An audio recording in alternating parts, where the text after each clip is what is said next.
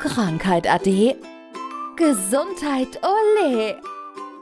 Gesundheitsmix, der Podcast für mehr Lebensqualität. Von und mit der Gesundheitsexpertin Manuela Hartmann. Lass uns mal in deinen Praxisalltag reinschauen. Wir sprechen ja immer über gesundheitliche Themen. Heute einfach mal, wie läuft das bei dir in der Praxis aus? Wir haben da, glaube ich, auch schon den ein oder anderen Aspekt schon beleuchtet, aber wie, wie sieht das genau aus? Ich würde jetzt mal sagen, es fängt an mit auch Gesprächen, ne? Ja, genau. Also erstmal eine, wenn jemand jetzt noch gar überhaupt nicht bei mir war, dann die klassische Erstanamnese. Da nehme ich mir dann natürlich viel Zeit, um überhaupt mal zuzuhören, rauszuhören, was hat der Patient für Probleme, was hat er gegebenenfalls auch schon für eine Leidensgeschichte, was ist alles schon passiert, was sind für Behandlungen schon gelaufen, welche Ärzte wurden schon konsultiert. Und dann kann man eben darauf ähm, schon mal entsprechend auch Fragen stellen, weitere Fragen tiefer gehen. Da kriege ich schon mal so eine Richtung, in die es geht. Und dann ja, kommt es immer ganz drauf an, geht es jetzt eher in die manuelle Richtung oder bei mir natürlich oft auch ergänzend, wie sieht es aus noch mit Nahrungsergänzungsmitteln, wie sieht es aus mit Mikronährstoffen, also dass man das noch einbaut. Ist derjenige ähm, sportlich selbst aktiv oder weniger, also dass man da dann entsprechend noch Unterstützung bietet. Wie sieht die Lebensqualität generell aus mit Schlafverhalten und so weiter. Und da kann man dann eben entsprechend ja dann äh, einige Zeit verbringen. Und so mein Ziel ist immer, dass die Leute ja mit möglichst wenig Behandlung bei mir wieder rausgehen. Also ich sage immer, Sie sollen es mir nicht böse nehmen, wenn ich sie schnell wieder loswerden möchte. Aber es geht ja darum, die Leute quasi über die Selbstheilungskräfte zu aktivieren und dann ja wieder in die Eigenverantwortung zu übergeben. Du hast, glaube ich, einen Aspekt vergessen. Natürlich viele Gespräche, viele Informationen. Ich weiß aber auch, du hast auch gleich den geschulten Blick am Menschen. Ne? Wie kommt er rein? Was macht er? Ne? Ja gut, das natürlich auch. Also das nehme ich wahr. Wie bewegt sich derjenige? Ist er Ne, klar, wenn jetzt jemand klassischen Hexenschuss akut hat, dann ist er natürlich sehr eingeschränkt in der Beweglichkeit. Aber wie schaut es generell mit der Beweglichkeit aus? Das Thema Füße hatten wir ja schon. Ähm, da schaue ich mir dann, wenn es geht, schon mal die Füße an, beziehungsweise erstmal die Schuhe. Ja, und dann auch beim Ausziehen bin ich immer wieder am Beobachten, wie ziehen die Leute sich aus, äh, wo sind da gegebenenfalls Einschränkungen. Dann im Sichtbefund, wenn man es nicht direkt sieht, was für mich auch immer wichtig ist, sind Narben, irgendwelche äh, durchgemachten Operationen. Also das sind auch Dinge, die bei mir in die Behandlung Behandlung mit reinspielen. Was siehst du denn an den Schuhen?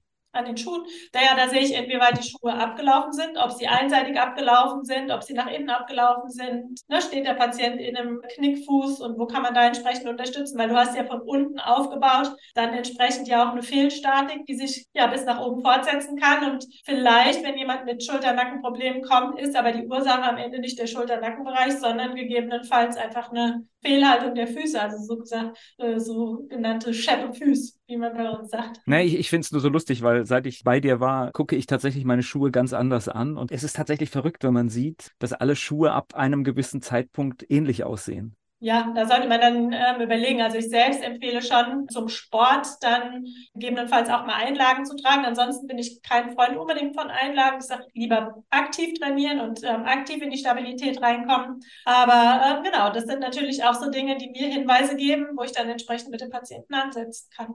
Und es schwingt ja immer mit, du kannst einiges machen, aber wenn derjenige oder diejenige, die zu dir kommt, nicht mitmacht, dann wird es natürlich schwierig. Und das ist halt auch immer so ein bisschen Bestandteil der Gespräche. Natürlich, aber da entscheidet sich dann auch im Grunde schon nach der ersten Behandlung, möchte der Patient wiederkommen? Also ist er im Grunde bereit, auch in sich zu investieren? Hat er die Compliance und sagt, ja, ich möchte an mir arbeiten? Dann ist es natürlich gar kein Thema. Der macht dann auch gerne einen zweiten, dritten Termin aus. Aber es gibt eben auch Leute, die sind äh, tatsächlich überfordert mit dem, ja, was ich empfehle. Und ja, die waren dann am Ende einmal bei mir und dann ähm, hat sich der Weg getrennt. Aber das ist, also ich akzeptiere es dann, vielleicht ist der Patient dann einfach noch nicht bereit oder hat es sich einfach einfacher vorgestellt und gar nicht dran gedacht, dass er selbst ja auch was tun könnte. Das Thema Mikronährstoffe, das, das kommt ja auch immer wieder vor. Das heißt, das ist aber dann, da geht es dann schon in andere Untersuchungsformen, oder? Da braucht man manchmal auch Werte oder, oder wie geht das? Genau. Also ich habe zum Beispiel ein Vitamin D-Testgerät, da kann ich mir dann direkt den Vitamin D-Wert ziehen. Und ansonsten für den Anfang zumindest mal, wenn, wenn wir jetzt wirklich erstmal an der Oberfläche bleiben, da reicht mir schon die Befragung. Es sind immer noch 80 Prozent der Patienten, die zu mir kommen, die wirklich überhaupt gar nicht versorgt sind, also die komplett null versorgt ähm, in die Behandlung gehen. Und da reicht erstmal so, ne, das Depot aufzufüllen mit den Klassikern, wie zum Beispiel Magnesium, dann Vitamin B12, wenn jemand Schulternackenbeschwerden hat, die Aminosäuren im hormonellen Bereich dann immer noch mal schauen. Und dann kann man nach einer gewissen Zeit wirklich auch das Ganze noch ja, spezifizieren. Aber auch Omega-3 ist zum Beispiel was, wir haben so ein schlechtes Verhältnis zwischen Omega-3 zu Omega-6-Fettsäuren und da mache ich definitiv nichts falsch, wenn ich da hochdosiert mit den Patienten schon rangehe, weil ich einfach weiß, dass es demjenigen dann nur gut tun wird. Es ist leider ein abendfüllendes Thema. Selbst wenn wir uns gut ernähren, ähm, haben wir es heute schwer, alle, alle Mikronährstoffe, die wir brauchen, über die Nahrung aufzunehmen, weil halt vieles nicht mehr da ist. Genau, da hatten wir ja dann auch schon die ein oder andere Folge dazu. Es ist ein Dauerthema, genau. Es, äh, genau. Ich glaube, man kann auch nicht oft genug darüber reden. Wenn ich jetzt zu dir komme, was ist der erste Termin? Was muss man einplanen zeitlich? Also ich nehme mir im Grunde immer eine Stunde Zeit für den Patienten. Da sind wir dann, je nachdem, wie schnell natürlich die Anamnese geht, ist es eine riesengroße Vorgeschichte. Vor kurzem hatte ich einen Patienten, wirklich sehr, sehr tragisch, was er alles schon für Litaneien hatte äh, mit seiner Baustelle im Bereich der HBS. Da haben wir ein bisschen länger gebraucht. Dann von der Behandlung her war es dann ungefähr noch dass ich manuell eine halbe Stunde gearbeitet habe. Danach ist es aber auch so, weil ich ja doch immer, ich sage, sehr im Gewebe rumrühre, also das Gewebe auch sehr, sehr aufwühle, um das Ganze wieder zu entspannen, runterzufahren, bekommen die Patienten bei mir auch nochmal ein Moorkissen, um einfach die Muskulatur zu lockern, da nochmal auch die Nachruhe wirklich einzunehmen, dass wir die ersten Schritte der Selbstheilung im Grunde schon bei mir in der Praxis ja einbauen.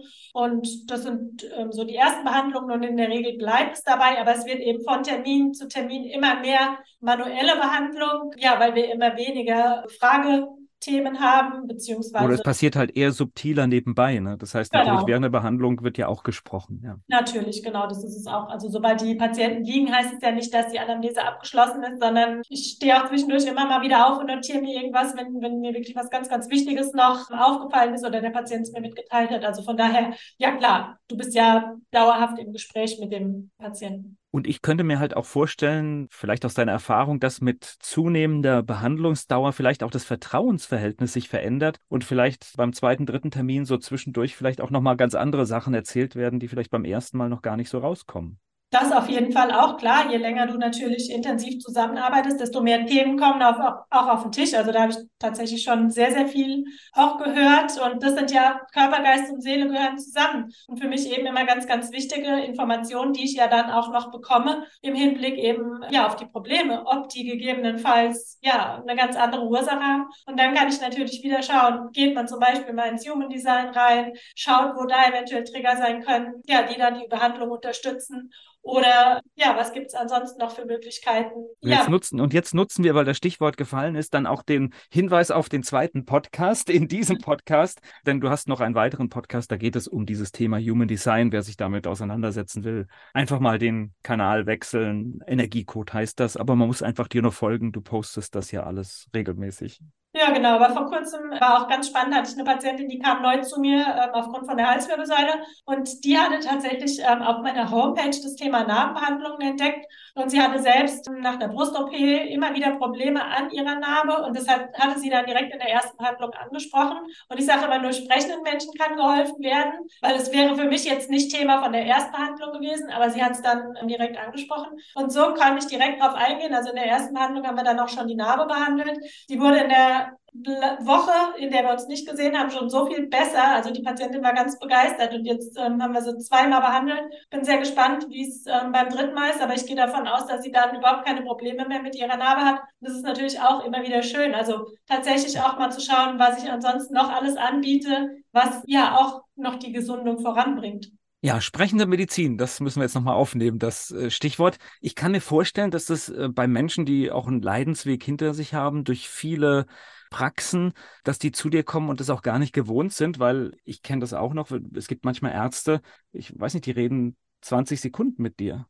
Ja, in der Regel ähm, ist es ja auch heute so, was ich ähm, ganz, ganz traurig finde, dass ein Arzt ja auch gar nicht mehr anfasst oder eben den Sichtbefund, den wir schon angesprochen haben, den schon gar nicht mehr durchführt. Ne? Wenn jetzt jemand mit Knieproblemen oder so zum Arzt kommt, wer muss denn in Anführungszeichen mal die Hosen runterlassen? Also das passiert heute schon fast gar nicht mehr. Und da kannst du ja auch schon schauen, ne? von unten wieder, wie stehen die Füße, wie sind die Knie, sind sie in der X-Stellung, sind sie in der Obereinstellung, wo ist da eine Belastung drauf? Und das passiert schon von ärztlicher Seite nicht. Dann anfassen schon gar nicht. Wenn jetzt jemand Verspannung im Schulter-Nackenbereich hat, das kriegen die Ärzte oft ja auch schon gar nicht mehr mit. Und ich sage immer, klar, das ist aber unser Gesundheitssystem, da haben wir uns ja auch schon öfter drüber unterhalten. Und es ist einfach, wenn sich die Zeit nicht genommen wird, der Patient bringt zwei, drei Schlagworte auf den Tisch und dann hat der Arzt ihn in Anführungszeichen in eine Schublade gesteckt und in dem Moment weiß er dann, was er im Grunde für Richtlinien hat, wie er den Patienten zu behandeln hat. Also ob das jetzt mit Ibuprofen ist, mit Voltaren. Ich wollte gerade sagen, das Rezept liegt vorne an der, am Empfang.